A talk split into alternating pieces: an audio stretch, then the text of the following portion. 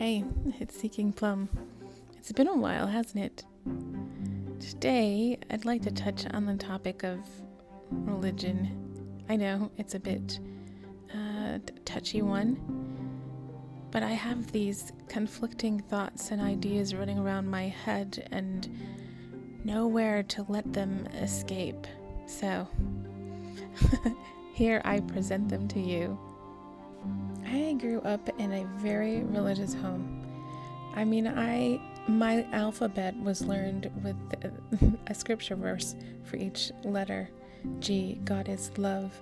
A, all have sinned and fall short of the glory of God. I can't believe I'm still remembering these from kindergarten. My parents believed in speaking in tongues and they would raise their hands at church and they both believed they were prophets, and so prophecies also held this very, very strong uh, impression and big influence on on someone if you received one.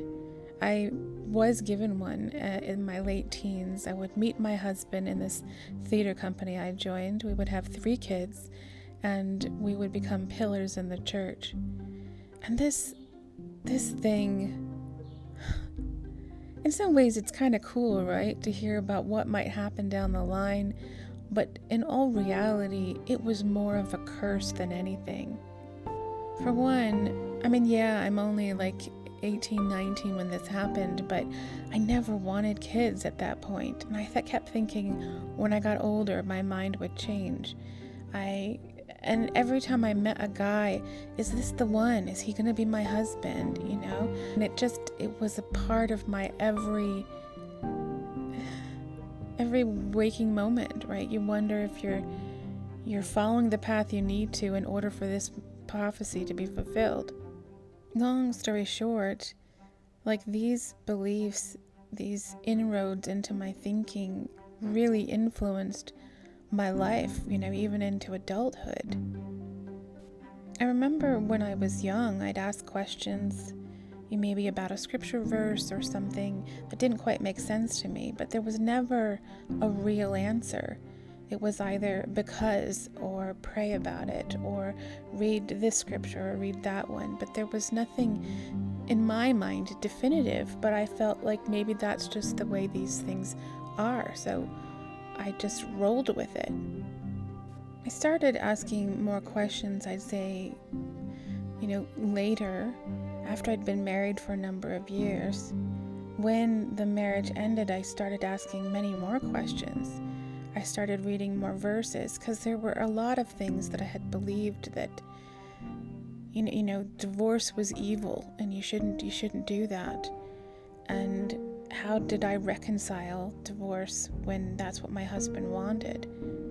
It was during that time that I really had to face the reality of things. You know, I began asking more questions and seeking more answers.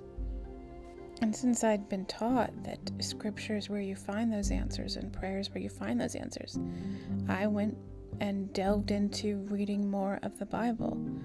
Mind you, like I said, I had verses that had been memorized, things I had clung to. You know, it wasn't like I hadn't read this book, but I decided to go in it with more of a questioning perspective.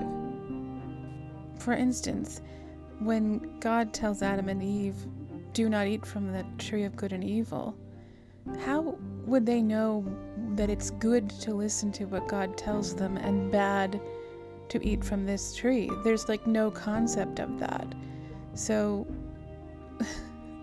so to fault them for taking that apple, how can we look at that and say she's she was wrong? You know, she, she didn't know she was wrong.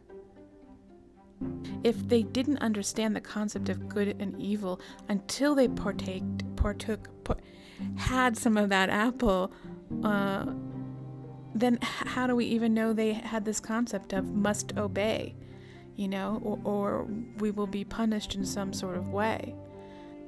So, all along, this feels like the biggest setup ever. So, he's all knowing, right? He He's the Alpha and Omega. He knows what has happened, what is, what will be.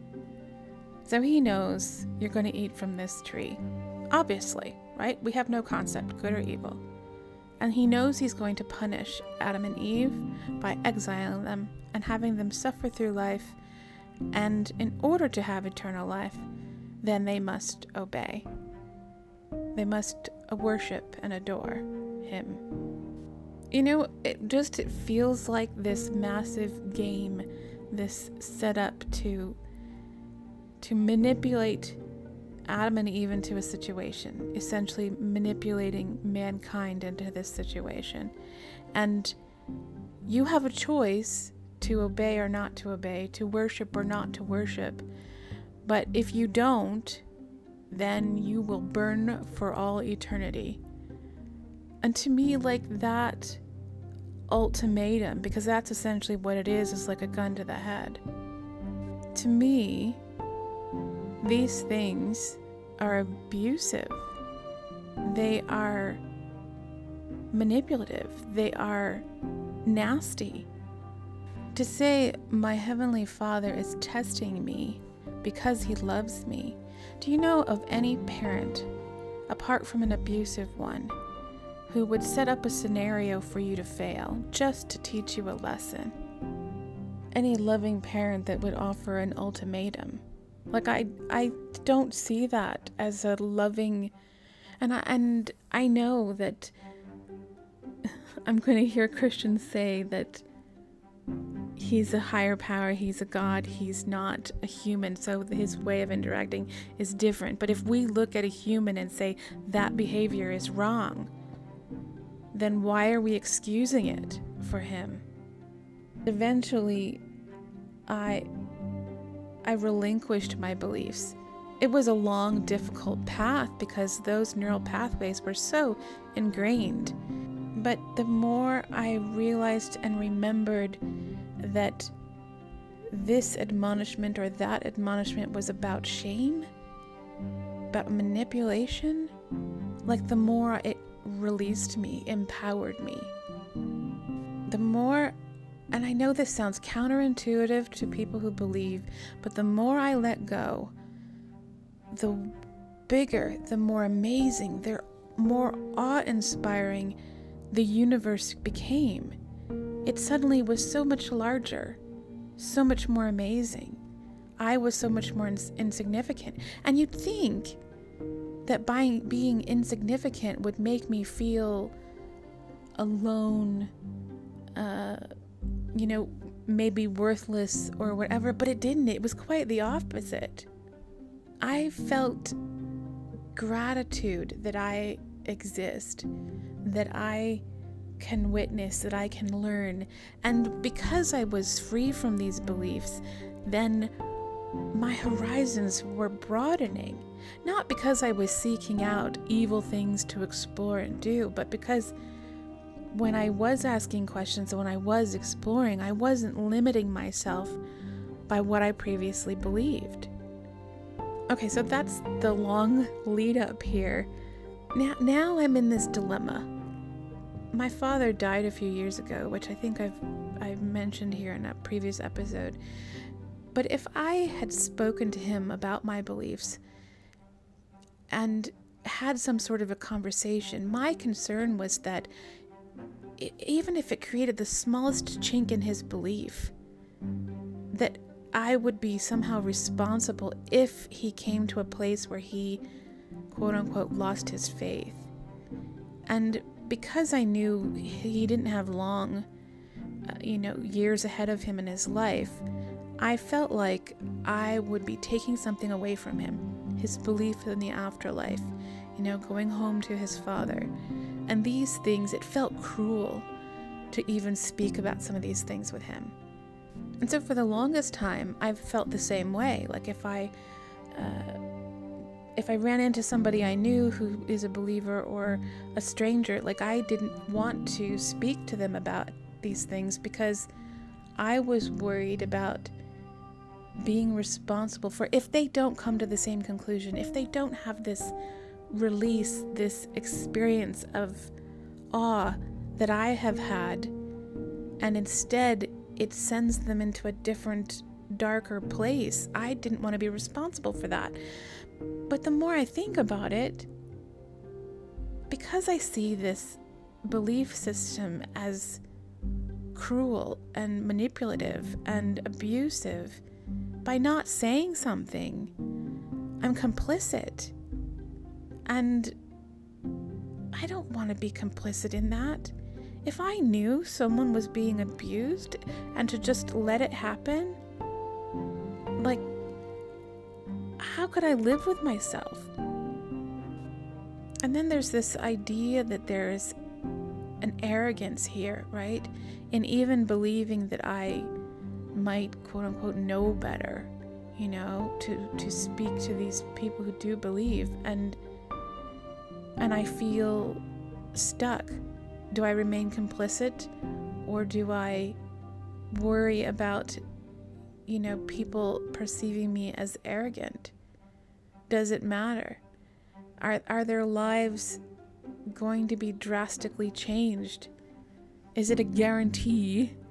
And I don't think we could say it's a guarantee that their lives would be changed if I spoke up and said something.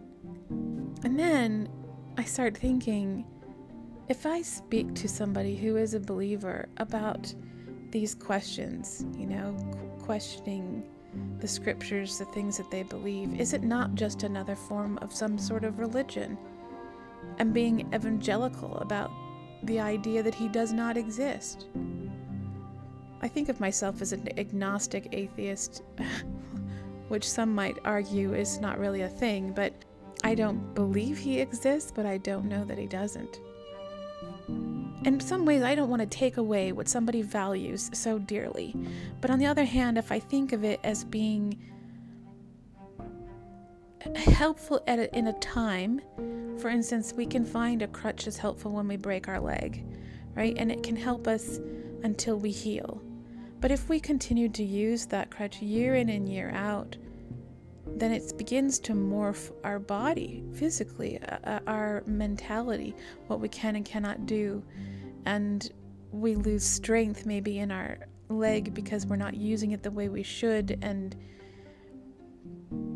and so then to take away that crutch, it's painful to begin with, but it can it's ultimately better for the person, right? But am I just selling myself on this idea? Religion is such a funny thing. It really is. I I don't know. I think that because I've had the experience I've had of seeing the ugly and the good and then having coming out of religion, I want this freedom, this awe to be something others experience. And as I say that, I feel like that is exactly something a believer would say. They want someone else to experience the joy, the security, the love, you know, of belief. And and then to say that my belief is any different or better, we all think we're right. So yeah, these are questions that have rattled around in my head and continue to, and I don't think I'm any closer to any answers, but uh, there they are my thoughts, my questions, my ponderings for your perusal. Thanks for popping in and listening, and maybe, maybe there'll be more in the future. We'll shall see. Until then, stay well, stay curious.